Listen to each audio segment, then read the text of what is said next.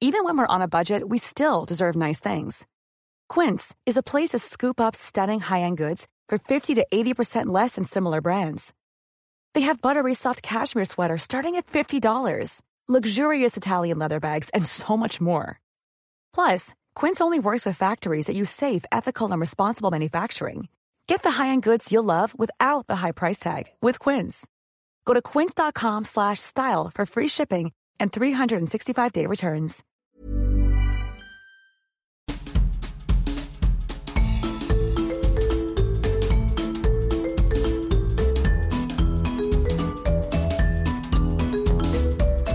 Vous écoutez le podcast de So Sweet Planet.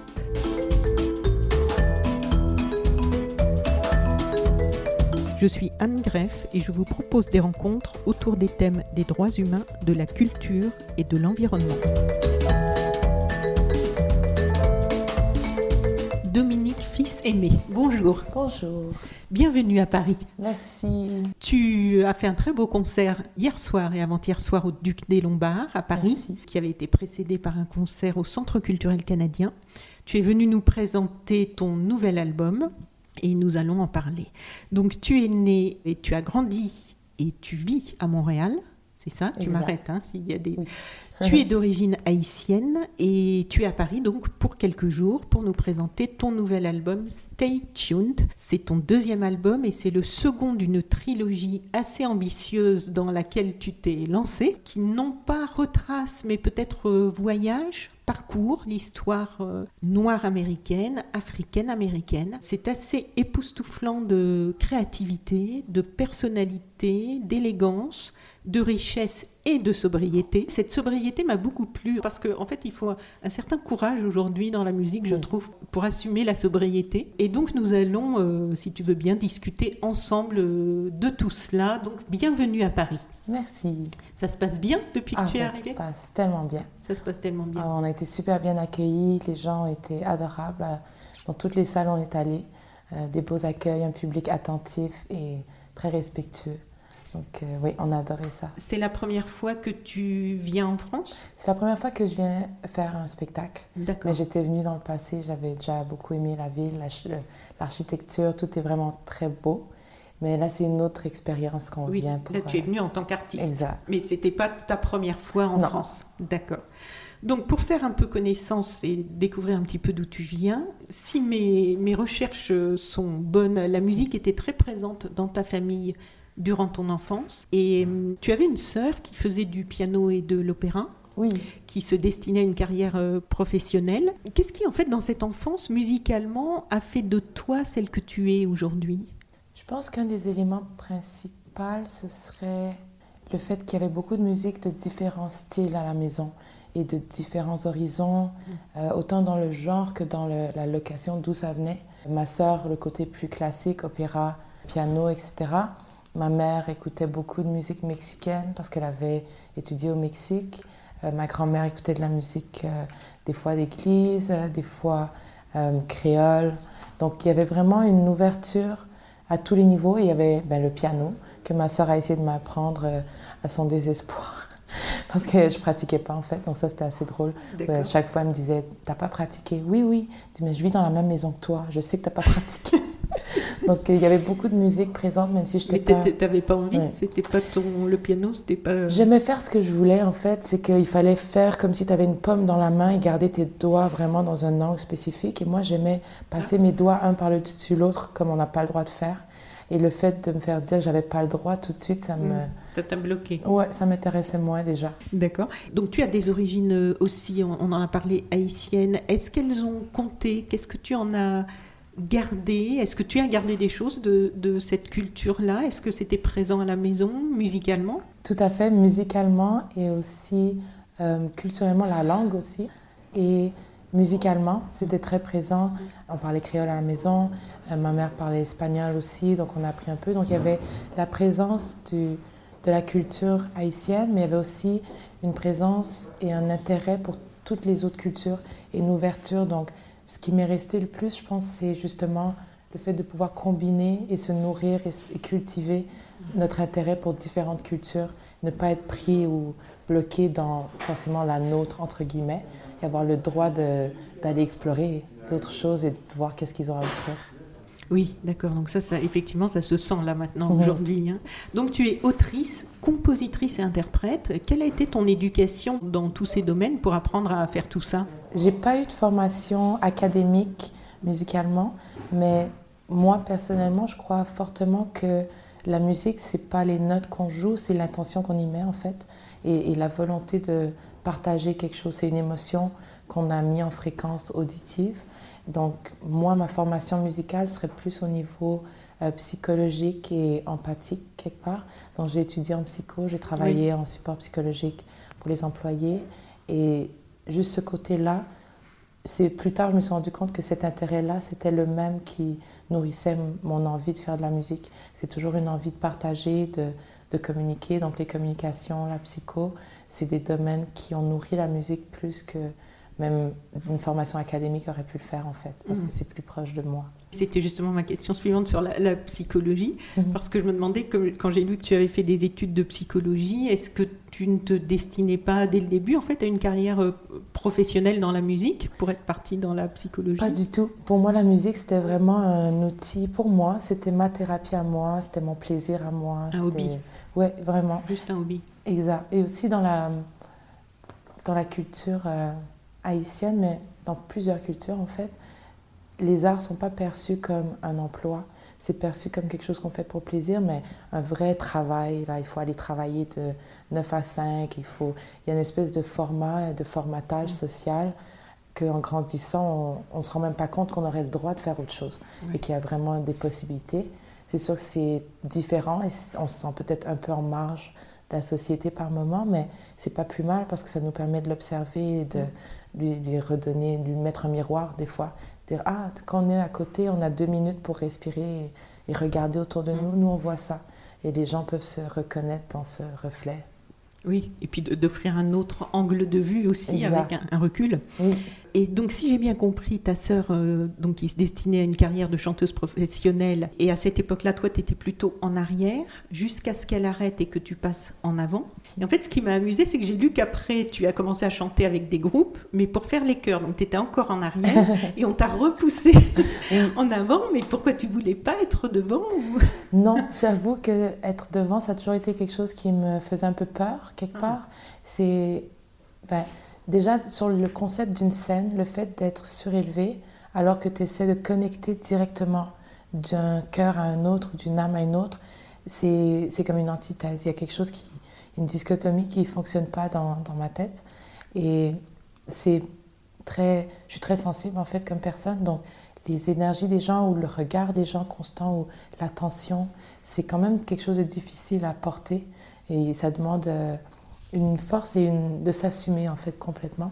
Et moi, je m'assumais pas euh, sur scène. Et j'ai justement, je dis c'est un peu le destin, mais j'étais entourée de bandes et de gens qui m'ont donné ma place en arrière, mais qui avaient en tête de me pousser et de m'aider à aller en avant dans un environnement où je me sentais en sécurité. Mm. Donc j'ai vraiment eu cette chance où euh, il y a un de mes amis spécifiquement, un KOF, qui est français et qui est arrivé à Montréal, qui avait monté un band et qui m'avait proposé de prendre le lead avec lui, mais il m'a dit, je m'occupe de parler à la foule, toi fais ce que tu veux en fait, tu prends la place qui t'intéresse, et progressivement ça m'a permis d'être de plus en plus à l'aise sur la scène.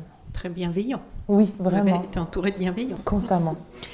Donc tu as travaillé déjà avec pas mal de monde, puisque j'ai vu qu'il y avait eu pas mal de collaborations. Et dans une interview sur le site euh, canadien, québécois, je sais pas, faut ménager les susceptibilités. Sur le site canadien La Presse, tu dis Je travaillais avec quiconque s'investissait pour les bonnes raisons dans n'importe quel style. Quelles sont les bonnes raisons pour toi? Pour moi, les bonnes raisons, c'est de faire la musique parce que vraiment ça vient du cœur et qu'on a besoin de le partager. On a un amour. C'est pas parce qu'on veut plaire à qui que ce soit ou qu'on cherche un gain quelconque ou à trouver la formule magique pour que ça fonctionne. Euh, dès que c'est un, but matériel ou un but de, succès éphémère ou, faux, en fait, pour moi, c'est, ça m'intéresse pas. Je veux vraiment, je préfère faire de la musique avec quelqu'un que personne n'entendra ou peut-être qu'ils entendront dans 50 ans parce qu'il a osé aller quelque part de différent et ne pas récolter ce que ça sème tout de suite, mais savoir qu'on a créé quelque chose qui va rester, qui va peut-être aider les gens à ouvrir leur esprit sur autre chose. Pour moi, ça vaut tout l'argent du monde, en fait. Et pourtant, tu es passé euh, dans The Voice au Québec. exact. Là, tu viens de gagner le prix de la disque, c'est ça, qui, pour l'album jazz, exact. qui est l'équivalent de nos victoires de la musique en France. Donc, il y a déjà beaucoup de, de reconnaissance.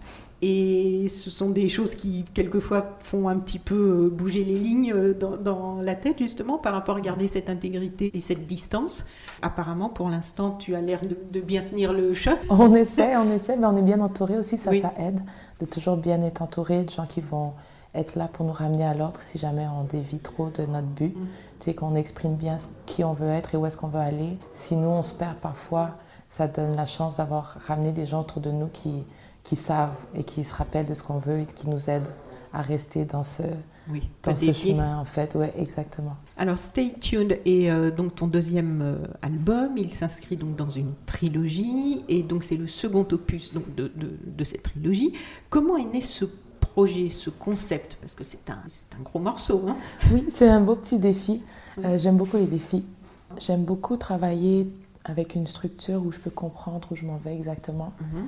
Et euh, j'ai longtemps questionné tout ce que je ne savais pas par rapport à l'histoire des Noirs. J'ai réalisé que mon éducation, j'ai une éducation française. Je suis dans un collège, j'ai fait mon bac.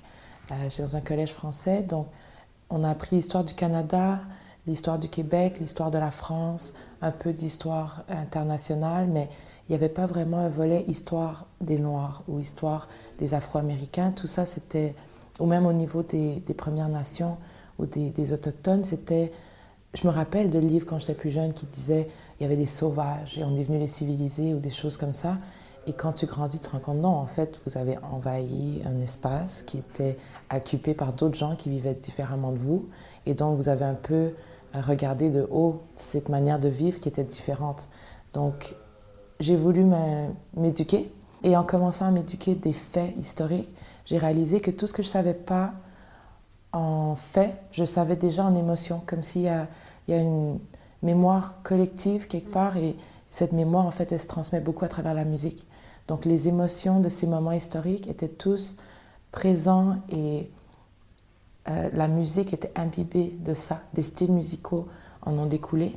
Et quand j'ai essayé de décomposer, de bien voir quels sont ces styles musicaux, j'ai réalisé qu'il y avait les trois couleurs primaires, il y avait toutes les émotions, et il y avait tous les éléments en fait. Donc le blues d'abord c'est vraiment la nuit, c'est la traversée de l'océan, euh, la nuit, le déracinement d'une personne, la perte d'identité. Ensuite on est passé au rouge, pour moi le jazz qui est la passion, le feu, la présence de la femme qui commence à être un peu plus euh, imposée et imposante, et pour des bonnes raisons aussi. Et je me suis rendu compte que dès qu'il y a eu quelques libertés d'acquises, même pas, on n'a pas terminé, on est encore dans cette histoire, on, est, on en fait partie, en fait, on la crée encore.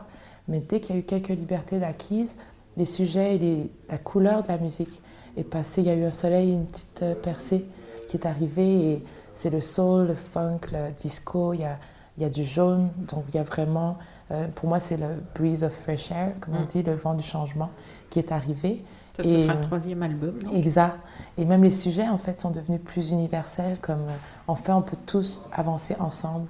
Et c'est la danse, c'est l'histoire d'amour, c'est des choses qui parlent à tout le monde, et beaucoup plus légères aussi. Donc c'était de, réaliser que les couleurs primaires, toutes les émotions, tout, toute notre histoire était là, en musique, en émotion, et, et c'est la manière la plus sincère, en fait, d'entendre vraiment ce que les gens ont vécu, parce que les livres d'histoire ou les livres en général sont écrits par les vainqueurs, mais la musique, elle est écrite par des âmes qui étaient là et qui ont voulu communiquer vraiment comment ils se sentaient et on l'entend tout de suite quand c'est sincère.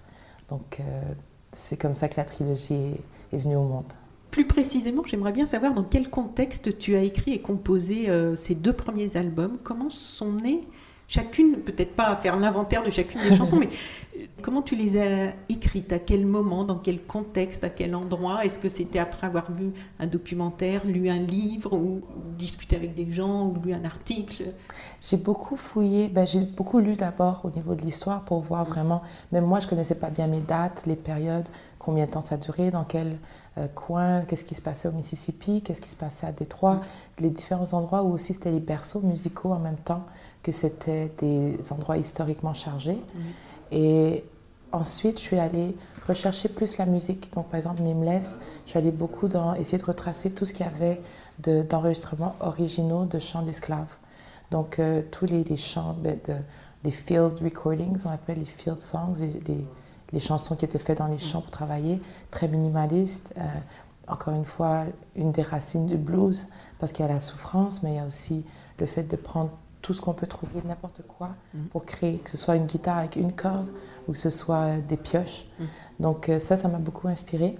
Et hum, j'ai la chance d'avoir assumé que ma voix est mon instrument. Au début, je disais je n'ai que ma voix. Maintenant, je dis j'ai ma voix. C'est un instrument à part entière et à part égale mm. aux autres.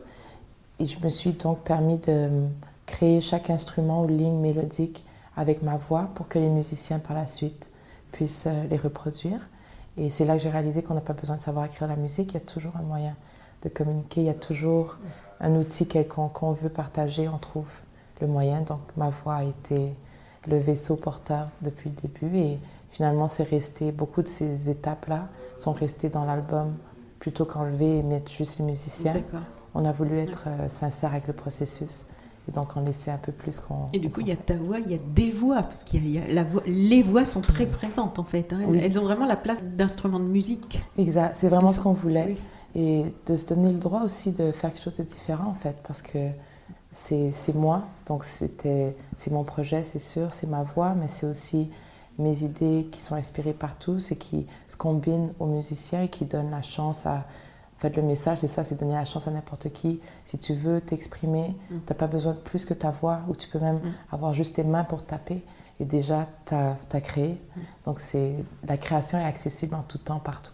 Et comment est-ce que tu as choisi les événements? Parce qu'on voyage comme ça donc au travers de, cette histoire, et il y a quand même des événements ou des personnalités que tu as choisis plus spécifiquement, qui jalonnent un petit peu ce voyage dans les trois albums. Enfin, pour l'instant, moi, j'en ai que deux. moi aussi. on en a eu que deux, euh, voilà, à disposition, et on attend le troisième.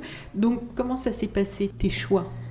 J'ai toujours été inspirée. Il y a Billie Holiday qui est au début du premier album et la dernière chanson est un cover de Nina Simone. Oui. Et pour moi, le premier album devait, se devait d'être ancré dans une reconnaissance envers nos ancêtres. Mhm. Donc c'était pour ça que c'est comme c'est entouré de ça.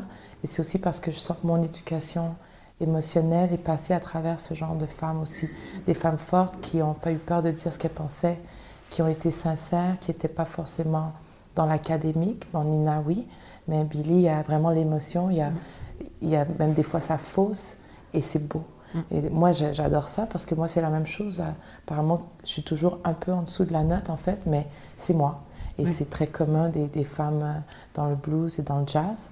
Donc, de s'inspirer, de se donner la force à travers ces femmes, on se dit, elles ont commencé à frayer un chemin et maintenant, on a le droit de continuer sur ce chemin qui est un peu plus facile d'accès, vu qu'elles ont travaillé si fort. Donc on va, on va continuer dans cette lancée et leur rendre hommage aussi, leur dire merci, qu'on les a entendus, qu'on est là et qu'on n'a pas fini. Et sur le second, donc par rapport à Nine Little Red, Works, voilà, à Emmett Till, à... Il y a, là, on il y a des événements quand même assez précis. Oui. Et, et que j'allais dire que tu n'as pas choisi par hasard en pensant au fait que tu avais été à Concordia et mais euh, je crois que tu l'as appris après. Si on peut revenir un petit peu sur l'histoire. Exact. Mais d'abord, il y a il y avait les neuf étudiants qui étaient à Little Rock, Arkansas, qui ont été escortés dans l'école par les l'armée en fait, Eisenhower a qui, qui devaient donc être les premiers étudiants, enfin au moment où la mixité commençait à être, euh, enfin devait être appliquée. Oui, mais qu'elle ne l'était pas parce qu'il y avait une résistance encore de la part du, peuple en fait. De gens qui se manifestaient, qui refusaient. Ouais, et qui, des rushs, euh, ils ont vraiment, c'était violent en fait, comme euh, alors que les gens voulaient juste aller s'éduquer. Mm. Et j'ai découvert en, en, fouillant un peu, parce que je me suis demandé, il me semble qu'à Montréal ou au Canada, des fois, on grandit avec l'impression que tout ça est tellement loin, étranger, que nous, on n'a mm. jamais eu rien de tout ça. Mm. Mais en réalité, on a nos, histoires aussi et nos côtés un peu plus sombres, qui sont peut-être juste un peu mieux camouflés parfois. Et j'ai réalisé qu'à Concordia, deux ans après cet événement en Arkansas, il y a eu au neuvième étage, donc le chiffre 9 m'avait marqué. Donc ça, c'est au, Québec. Exact, hein, à Montréal, exactement. Et c'est donc une université où des étudiants ont parti une manifestation parce qu'il y avait eu des, euh, comportement raciste de la part d'un professeur. Et hum, l'administration n'avait pas vraiment mis, euh, enclenché le processus comme ils auraient dû. Et donc, ils ont pris le siège du 9e étage, qui était les, salles d'ordinateur, et ça a terminé en feu. Donc, euh, et ça a été, en fait, il y a des rumeurs qui veulent que le feu aurait probablement été mis par l'armée qui été envoyée pour les faire sortir et faire évacuer le siège. Et donc, c'est un parallèle intéressant pour moi au niveau de l'importance de l'éducation et aussi de ce rapport avec l'autorité qui peut parfois être en train de t'escorter pour t'aider à rentrer comme il peut être en train d'essayer de te chasser. Donc, c'est vraiment, il faut faire attention et s'assurer qu'on travaille tous ensemble et que les autorités travaillent pour le peuple et avec les gens pour une amélioration et non pas pour euh, la personne en charge, entre guillemets. Donc, euh, c'était le parallèle qui, m'a marqué et que qui, m'a, qui a inspiré, dans le fond, euh, Nine Little Red Rocks. Et ce qui est étonnant, si j'ai bien compris, c'est qu'en fait, tu as été étudiante sans savoir cette sans histoire. Savoir. Ouais. à quel point c'est-tu quand même? C'est incroyable. Et surtout, quand j'ai, j'ai découvert ça, et l'album sortait en février de l'année dernière, de cette année en fait, mm. et c'était exactement 50 ans d'anniversaire. 60, euh, pardon. C'était les 60e précisément de, de cet événement. 60 ou 50, un des deux, j'ai oublié, mais c'était réalisé. Un gros anniversaire. c'était une date bien rond. Oui, exact. C'était bien rond et je savais rien de tout ça. J'avais jamais rien entendu euh, jusqu'à ce que on recherche et on se rend compte que récemment les gens avaient commencé à en parler. Donc le premier album euh, dont tu parlais, Nameless, euh, tu l'as dit, était dans le bleu, le blues, l'indigo, la traversée de l'océan. Le bleu aussi, j'ai noté de l'indigo qui allait teinter les vêtements royaux en Europe. Exact, mais c'était aussi cultivé par les esclaves en, euh, aux États-Unis. Mm. Donc eux, ils étaient dans les champs à cultiver, euh, ce qui permettait de créer cette teinture qui, allait, qui était la couleur royale dans le fond et qui teintait les vêtements de l'autre côté de l'océan. pour les parures, euh, exact. les belles parures royales. Ouais. En fait, ce que j'avais trouvé fascinant de l'indigo, c'est le fait que, en gros, l'indicant, qui est l'élément ou le composé organique, il est incolore, présent dans les plantes, etc. Et c'est vraiment, euh, il est incolore et insoluble dans l'eau, mais une fois qu'il sort dans l'air, c'est là qu'il une espèce d'oxydation qui fait sortir la couleur indigo. Donc c'est ce genre de choses qui, qui n'existent pas et surtout l'impact des éléments sur un organisme que j'ai trouvé fascinant. La réaction. Exact. Et ça, ça a été un autre élément qui m'a qui m'a fait sentir que en fait la couleur indigo, le bleu, la traversée, le fait que c'était avec ça qui teignait les vêtements, il y avait trop de liens et d'éléments qui faisaient que c'était euh, la couleur nécessaire pour l'album, en dehors du fait que le blues c'est bleu, c'est aussi vraiment cette molécule spécifiquement et combien ça peut être fascinant, euh, la nature et, et les différents impacts des éléments sur nous et sur d'autres éléments organiques. Tu parles de la tristesse, toujours pour ce premier album bleu, la tristesse, la mélancolie, la sagesse, la traversée humaine, l'esclavage. Tu évoques aussi le fait de guérir au niveau social. Et les chansons donc de ce premier album se sont développées autour d'un texte de la grande écrivaine africaine américaine Maya Angelou. C'est ça. Still I Rise. Voilà, donc tu as dit quelques mots hier soir au Duc des Lombards. Grande amie de James Baldwin.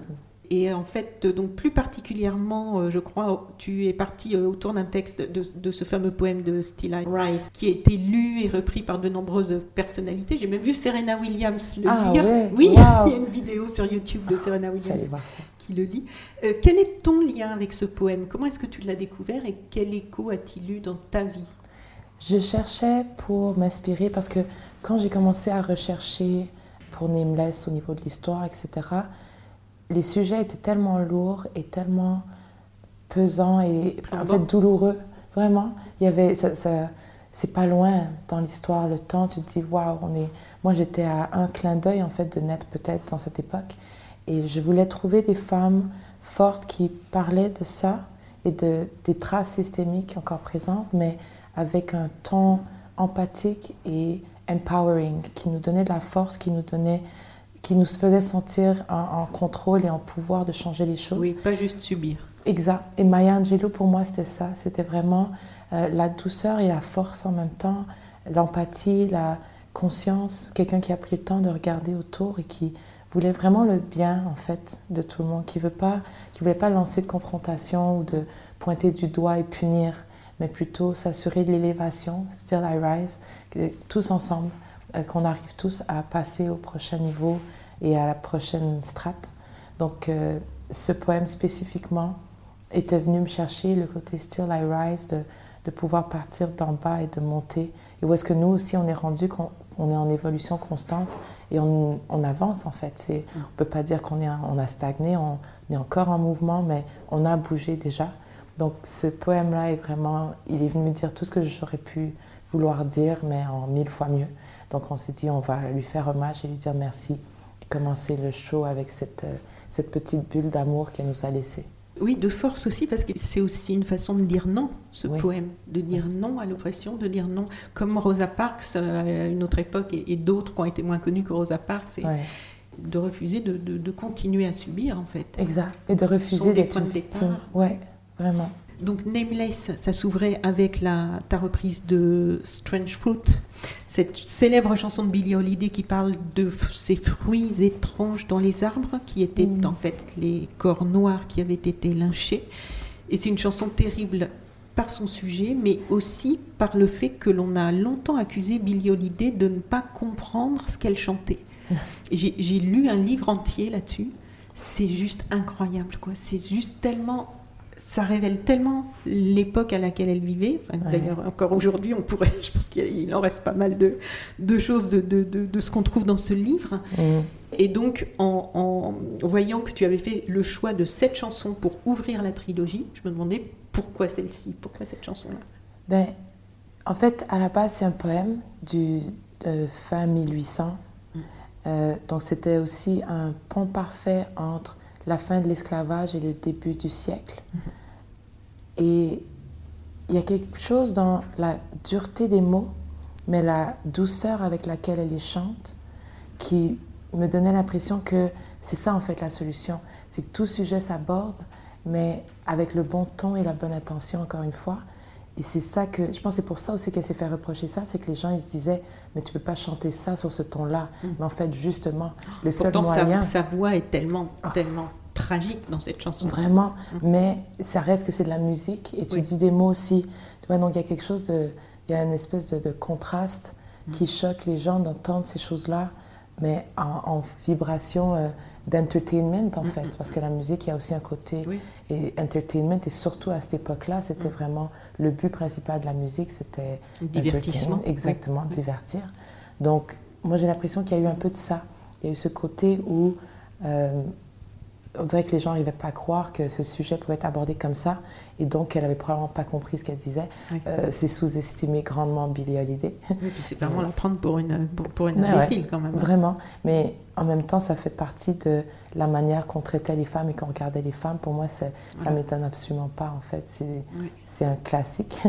Et c'est encore aujourd'hui. Il y a beaucoup de... On sous-estime encore beaucoup de femmes juste parce qu'elles vont avoir une image ou euh, mm. un son ou une apparence qui va être délicate ou, ou plaisante au regard, mais ça ne veut pas dire qu'elle n'a pas euh, tous les outils pour aller se battre et faire la révolution avec toute sa douceur. Et donc ce premier album se termine avec Feeling Good, que l'on a connu, enfin moi en tout cas que j'ai connu avec la version de Nina Simone.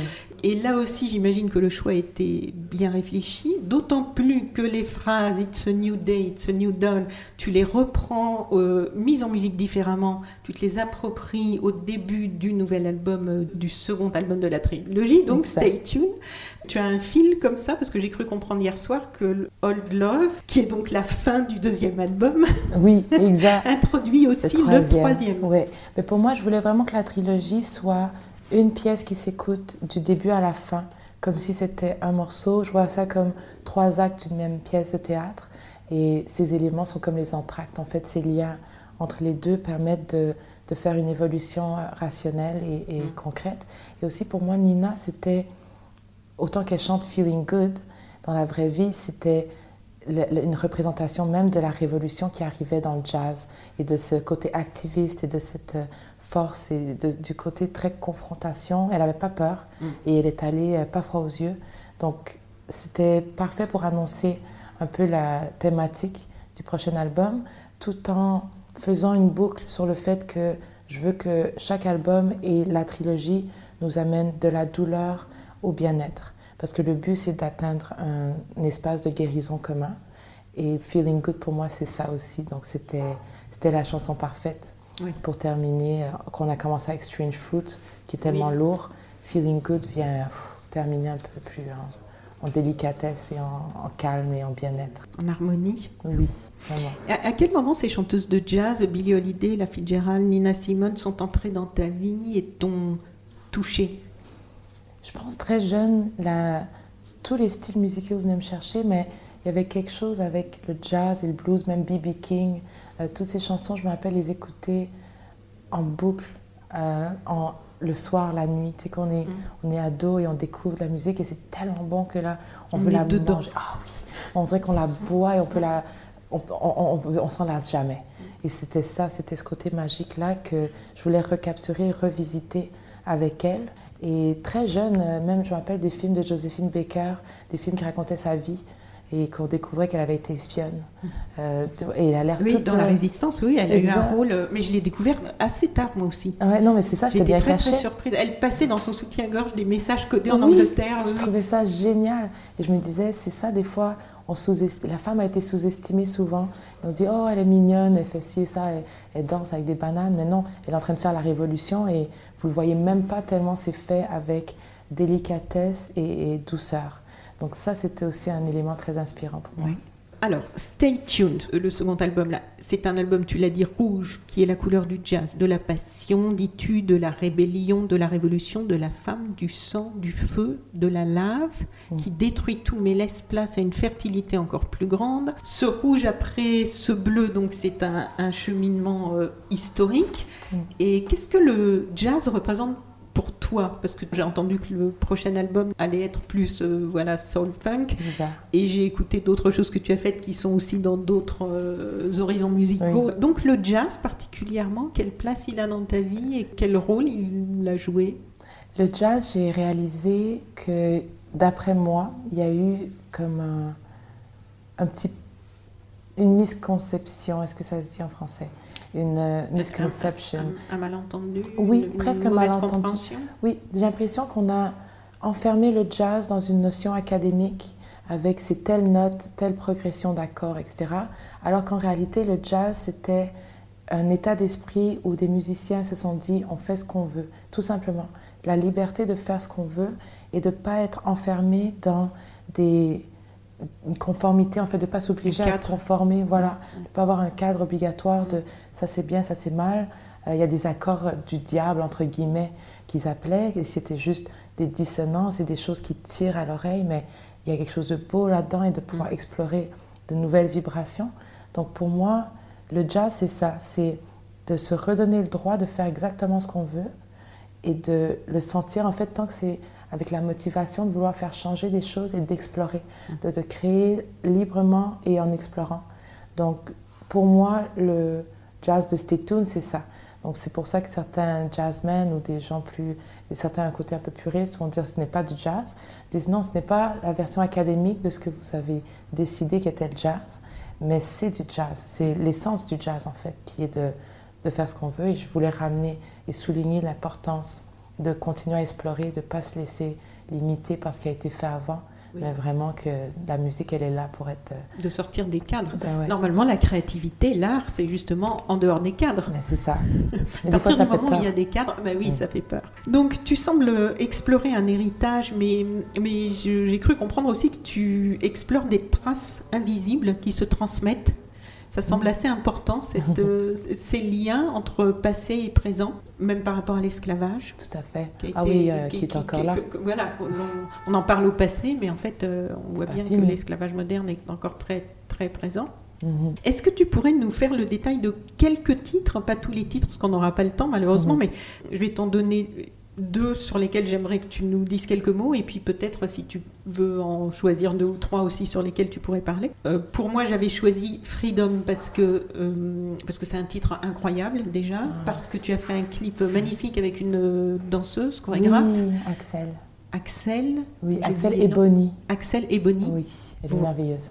Voilà, donc c'est très très touchant, c'est vraiment magnifique. En plus, le titre, tu l'as mis en deux mots, donc euh, bon voilà, tu vas nous expliquer un petit peu. Et puis Old Love, sur lequel il y a un très beau clip aussi. Oui. Qui a un titre aussi un peu particulier, là, qui fait la jonction entre les deux albums et qui est juste à tomber par terre. Ah, vraiment, ton interprétation hier soir, c'était très, très touchant. hein. Les gens étaient vraiment très touchés. Ah, je regardais le public autant que je te Oh. regardais. C'est génial, mais c'est génial quand on sent les gens connectés aussi parce que c'est c'est tellement, euh, ça vient vraiment du cœur en fait, et c'est des sujets qui me tiennent vraiment à cœur. Donc c'est toujours, euh, on se sent vulnérable quand on les présente pour la première fois, et on espère que les, les gens vont comprendre en fait que c'est pas, on pointe pas du doigt, mais on parle vraiment avec une envie d'empathie, de connecter. Euh, freedom, c'était c'est décomposé en deux mots parce que c'est freedom et moi c'est dom. Oui, c'est ma libération à moi en fait. Donc c'était vraiment pour. On parle de free jazz, mais c'est free chaque personne en fait. Chaque personne a un moyen de créer sa propre liberté à travers la création et hum, finir sur cette importance pour rappeler à tout le monde la liberté qu'ils ont d'aller là et aussi le manque de connexion et de connectivité qui sont présentes socialement. C'est ça en fait notre plus grand ennemi, c'est ce côté où on sépare, on a l'impression qu'on est différent du voisin euh, et ça c'est c'est une autre prison. Donc c'était cette libération-là, vraiment une libération de l'esprit, de rester euh, authentique à nous-mêmes et à notre instinct, à nos vibrations. Et c'est pour ça qu'il y a beaucoup, il y a, il y a un son un peu différent et un peu plus presque moderne quelque part, parce que je voulais tendre vers la modernité et me représenter dans la chanson. Et Old Love, c'est vraiment le lien euh, caché entre Stay Tuned et le prochain album, parce que on pourrait penser que ça part d'une histoire d'amour, mais en fait, c'est un peu un petit clin d'œil à ce côté de cette séparation aussi des. Quand j'entends la phrase, par exemple, dans mon temps, c'était comme ça, ça parle de ça en fait. De, oui, old love, ton ancien amour, ton ancien monde que tu as connu et qui t'a mis confortable en grandissant, euh, il reviendra jamais. Les choses ne re- reviendront jamais en arrière, une chance, mais on continue à changer et d'accepter et encourager, intégrer ce changement, les différences, les gens, le monde a toujours bougé, les gens se sont toujours promenés, les cultures se sont toujours mélangées et influencées. Et plutôt qu'essayer de stopper ce mouvement, il faut l'accepter et l'intégrer comme étant une possibilité de changement et une, une ouverture sur l'autre et donc sur soi-même et sur notre capacité à être ouvert à l'autre. Donc c'était un peu ça, c'était un petit clin d'œil de parce que ça dit just like my hands used to be, I'm all over you. Donc je, je suis, on pourrait penser mes mains sont partout sur toi comme elles étaient avant, ou je suis tout sur toi comme avant, mais c'est vraiment une idée de territoire où avant les mains étaient dans les champs et maintenant l'humain entier est présent sur tous les territoires et il y a sa place. Surtout ça, le plus important, c'est d'accepter que ce changement, il ne va pas retourner en arrière et au contraire, on va continuer à avancer pour laisser la place à tout le monde et s'assurer que tout le monde est bien et confortable à sa place.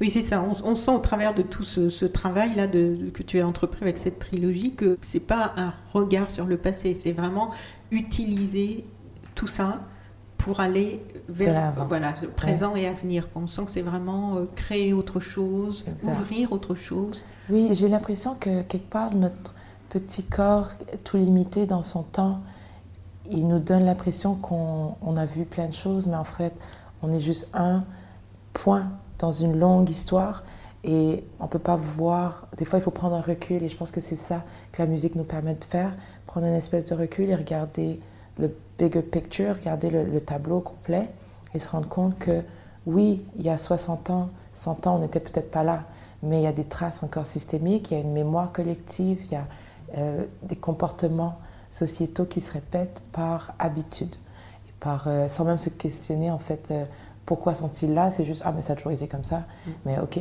maintenant est-ce qu'on est obligé de continuer comme ça C'est de répéter mais indéfiniment. c'est ça, juste parce qu'on on nous l'a appris Oui. en fait. Mais des fois on le voit même pas Mm. parce qu'on a été trop habitué, c'est trop devant nous.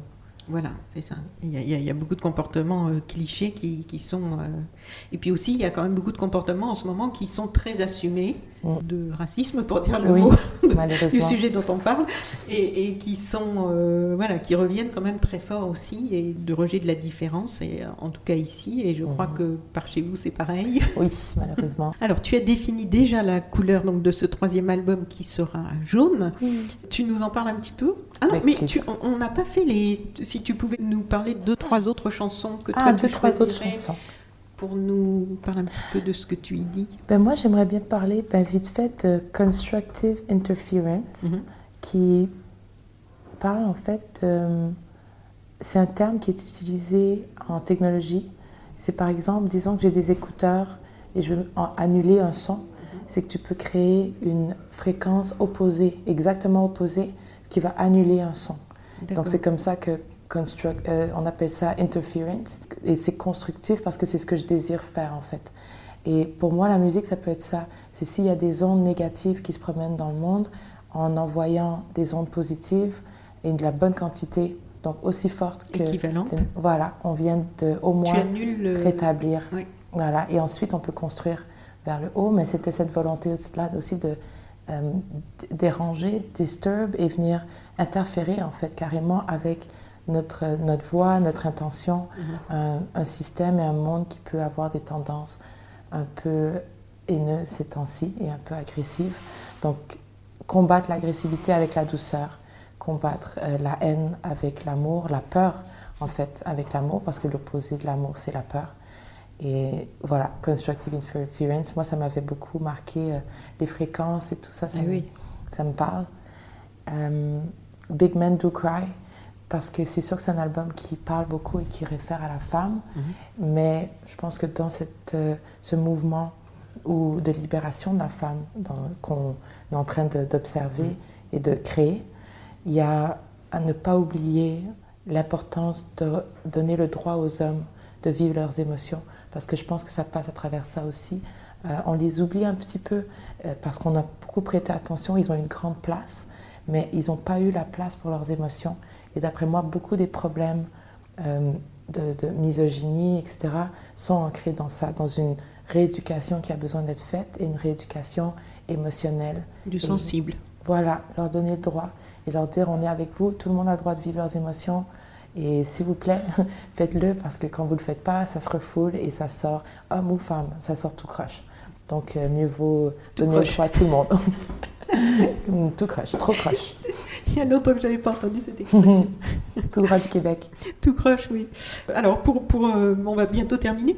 Euh, J'ai vu que tu étais allé chanter en Chine avec 20 danseurs internationaux. J'y crois Non. pas encore moi-même, Ah oui.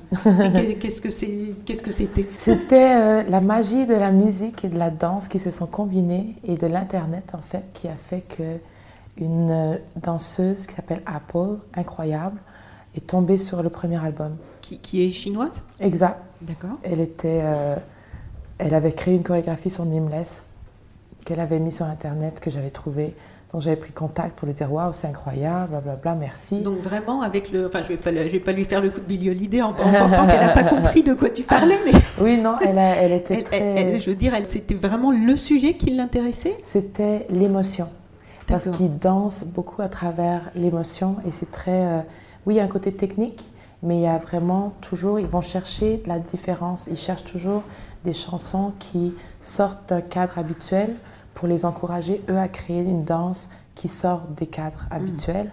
Donc, euh, le premier album, l'avait, c'était Birds, voilà, le Sound of the Birds. Donc, c'était une chanson qui parle de libération, de, du son des oiseaux et de, du fait que l'oiseau qui s'envole, le son peut te faire peur, mais il a le droit de voler, en fait, et il fait très bien de s'en aller.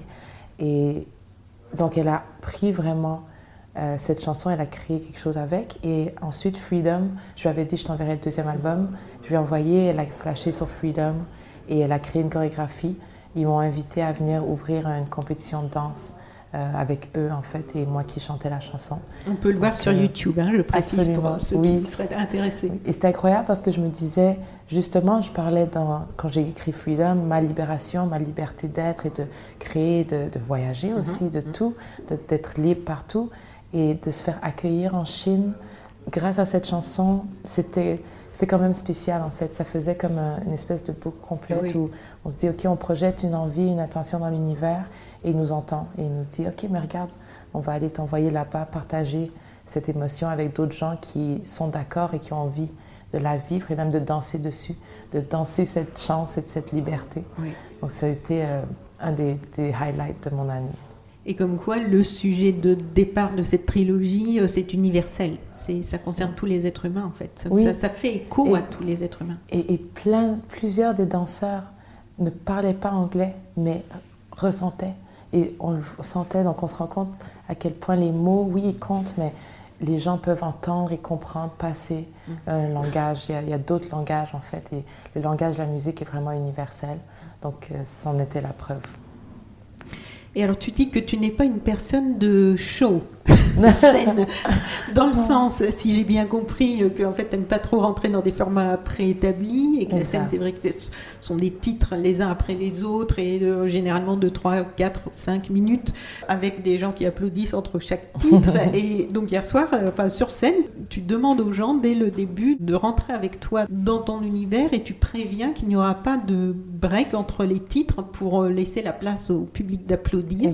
Comment c'est reçu ça? Comment c'est perçu en, en général ça? Il y a des, il y a des, des positifs et négatifs. Oui. Je dirais 90-95% des gens sont respectueux du concept et aussi même apprécient en fait euh, le fait de vivre quelque chose de différent. Après, il y a un petit 5% de temps en temps, je pourrais même dire, euh, je peux les compter sur les doigts de la main en fait, les gens qui, qui ont dit moi j'ai pas aimé ça, mais j'ai adoré en fait entendre des gens me dire j'ai pas aimé parce que ça me permet d'en parler avec eux. Et par exemple, c'est oui, mais moi j'avais envie de. J'ai dit oui, mais il y a plein de gens qui ont envie de faire plein de choses présentement, donc c'est de ça Mm. qu'on parle. C'est Oui, oui, oui. de cette euh, restreinte que plein de gens peuvent vivre et aussi de l'importance de rentrer euh, dans une bulle et de sortir des formats conventionnels, de se donner le droit de sortir des formats conventionnels. Donc, quand on me dit par exemple, j'ai pas aimé, je me suis senti restreint, mais pourquoi? Parce que tu as toujours été habitué à, mais pourquoi est-ce qu'on applaudit à la fin de chaque chanson? Mm. Est-ce obligatoire? Et c'est de rappeler qu'on est obligé de rien faire et qu'aucune structure euh, préfaite euh, chaque structure préfaite mérite d'être questionnée ou, ou repensée pour s'adapter aussi à un nouvel environnement, à, à chaque personne, parce qu'on est tous différents et tous ces moules et ces cadres euh, formatés, ils, ont pas, euh, ils manquent de flexibilité parfois. Donc si je parle dans mon album de liberté de faire les choses comme je veux, euh, ça a été autant de faire des chansons de quelques secondes comme de plus long.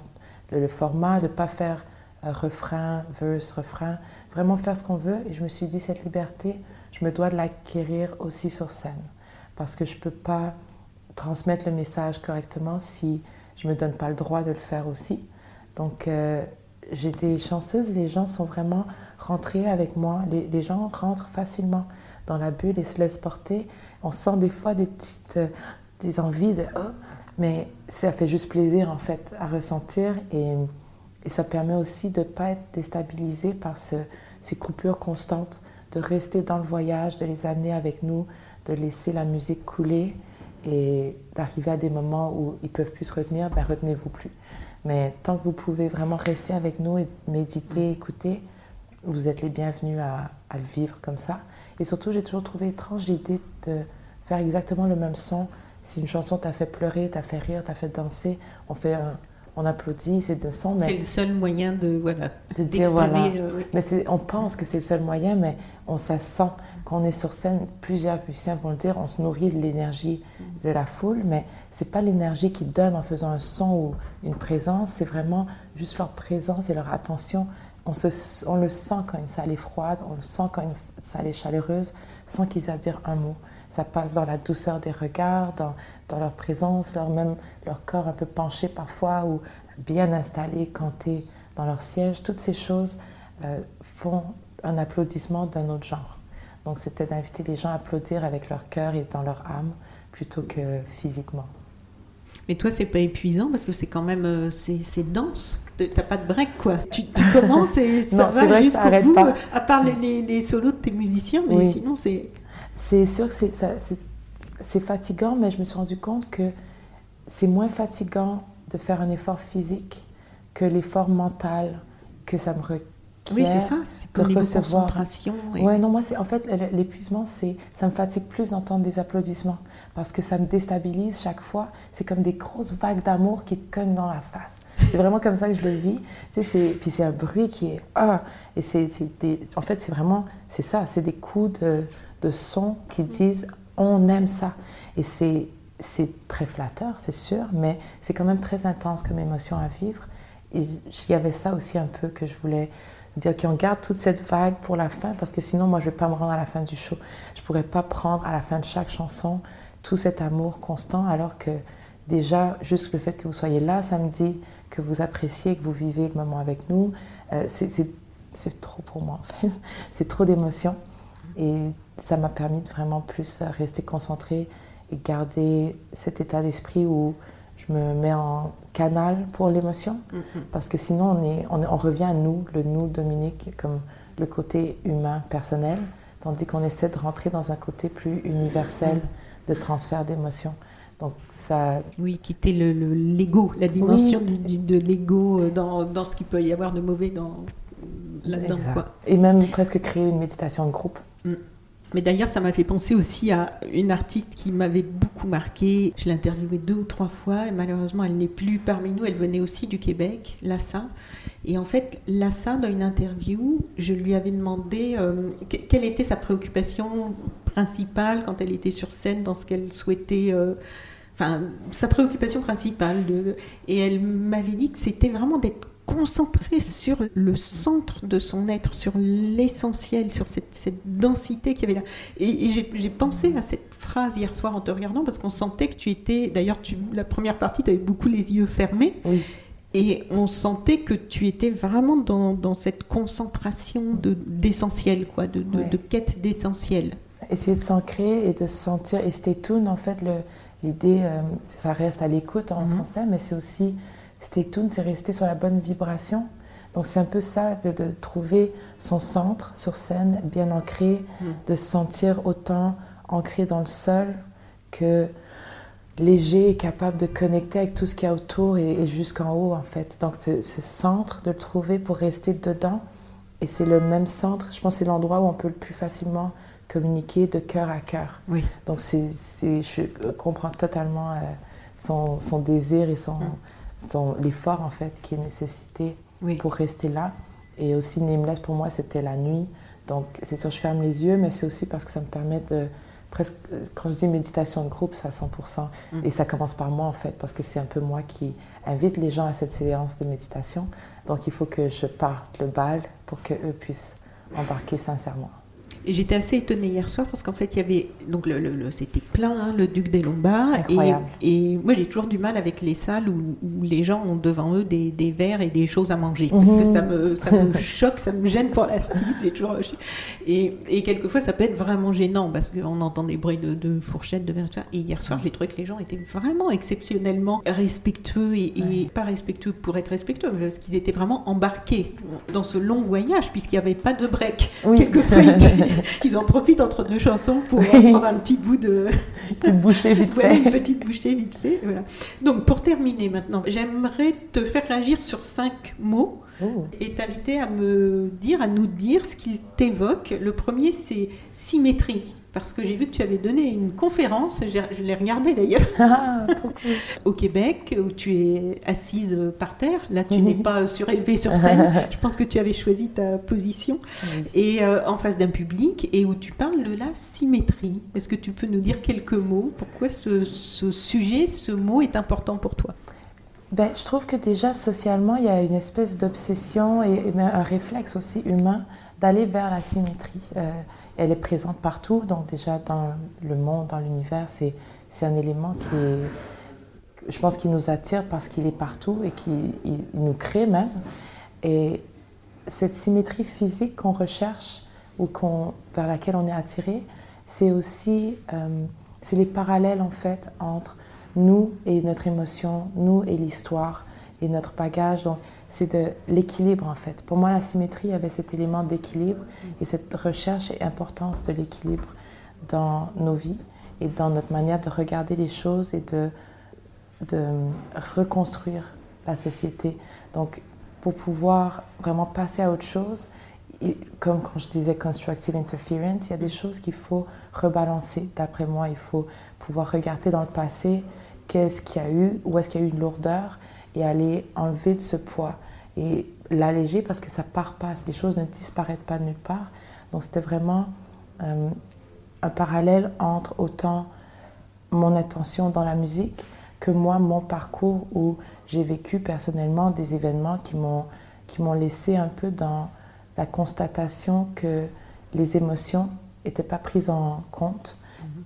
comme elles devraient. Donc, euh, quand on parle par exemple de symétrie dans la santé, je pensais à l'importance du corps. Tout le monde s'occupe de son corps, mais on oublie que la santé mentale est égale. Et c'est un tout en fait. Donc, il faut vraiment euh, une balance, une symétrie, et donc il y a un débalancement social à plusieurs niveaux que j'ai voulu aborder à travers le thème de la symétrie dans le, morning. Euh, c'était Creative Morning, c'est des conférences du matin où on invite un artiste à discuter d'un sujet. Donc il m'avait mis symétrie parce qu'il voyait que j'étais très... Euh, je m'applique beaucoup à essayer de mettre des structures dans les choses que je fais pour mieux m'y retrouver moi, mais aussi pour que ce soit des fils conducteurs plus clairs et évidents pour les gens. Donc la symétrie pour moi était un, un des éléments principaux pour euh, essayer de ramener à l'ordre et rééquilibrer les choses. Oui. Héritage?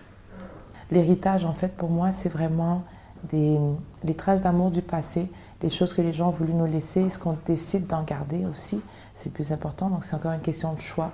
C'est une question de, d'apprécier les bons côtés, de reconnaître les mauvais mm. et de, de, travailler à les effacer, mais vraiment de ne pas regarder de haut ce qui a été fait dans le passé, de comprendre d'où ça venait et qu'est-ce qu'on peut prendre pour continuer. Donc, Nina Simone, qu'on parlait, Billy Holiday, des chemins qu'ils ont créés, ça, ça fait partie de notre héritage et pas juste au noir, mais à l'univers, à l'humanité entière. Donc, de regrouper ces héritages pour qu'ils puissent s'appliquer à tout le monde, pour qu'on puisse tous avancer, ne plus mettre, euh, respecter d'où ils viennent et s'assurer de leur faire honneur dans le futur. Zone de confort hmm, Mon pyjama, mon lit, mon sofa, euh, l'amour, les gens, euh, l'empathie. Pour moi, c'est le confort, en fait, c'est juste un signe que tu es quelque part où tu devrais être. Quand les choses sont inconfortables, ça veut dire que tu t'es donné un défi, c'est très bien pour aller quelque part, mais le but de ce défi, c'est de sortir toujours de cette zone de confort, de, retourner dans cette zone de confort. Donc on se met dans l'inconfort pour évoluer, mais éventuellement, comme l'humain s'adapte, on finit par retrouver et à prendre la place qu'il faut. Donc euh, c'est un début, le confort. Et tu aimes bien l'idée, j'avais lu, de briser nos microcosmes aussi pour, pour, pour, avancer ensemble. Parce qu'en fait, on peut rester dans nos zones de confort, mais c'est pas toujours ce qui crée l'harmonie avec le plus grand nombre. Hein. Non, non, non, mais en fait, moi je dirais que oui, sauf que c'est la quête de cette zone de confort tous ensemble. C'est de se mettre dans, dans le discomfort pour recréer ce confort parce que dès qu'on se permet, on évolue et on grandit, on s'adapte à ce qui nous met mal à l'aise et on découvre qu'en fait, c'est pas si mal à l'aisant que ça. C'est comme les peurs, dès qu'on les confronte, euh, elles perdent toute leur force. Et même chose pour euh, les zones de confort et les zones de déconfort. Les deux derniers mots, interdépendance, c'est un mot que j'aime euh, évoquer sur So Sweet Planet, quels que soient les, les interviewés. J'ai vu que toi, tu en parles assez fréquemment aussi. On est un, on oublie. On est des petites cellules d'un gros système beaucoup plus grand que nous, beaucoup plus euh, important quelque part dans sa, dans sa taille, dans, son, dans sa présence, dans sa respiration, que ce soit en tant qu'humain connecté aux autres humains, que ce soit quand les gens ils disent par exemple oh, je m'en vais dans la nature, j'aime bien dire oui mais toi tu es la nature. pourquoi tu parles comme si tu étais séparé, tu es, plus qu'organique, on est, on est d'autres plantes. Moi, je suis une fleur, c'est sur le soleil. Je suis rien sans. Euh, j'ai besoin de, de, connecter et de me rappeler à quel point on est un. Tout ce qu'on respire, c'est le même air qui a été respiré il y a mille ans, il y a deux mille ans. Donc, d'essayer de le côté capitaliste, individualiste, je pense que c'est ça peut pas fonctionner, ça peut pas durer parce que dans la vraie vie, ça, ça part sur des bases fausses qui nous indiquent qu'on est séparés alors qu'en réalité on n'est rien les uns sans les autres. Et, on n'est pas supérieur non plus. Ben non, du tout. Et chaque chose qu'on fait va influencer le voisin, qu'on le sache ou pas. Donc c'est important de se ramener à ça et de se rappeler de, combien on est un, tout simplement. Et le dernier mot, c'est deux mots en fait, effet papillon. Oh, l'effet papillon, mais ça va avec l'interconnectivité, tout à fait. Euh, c'est et j'aime bien avec le petit papillon, c'est un petit battement d'aile tout, tout cute, tout mignon, mais c'est une tornade.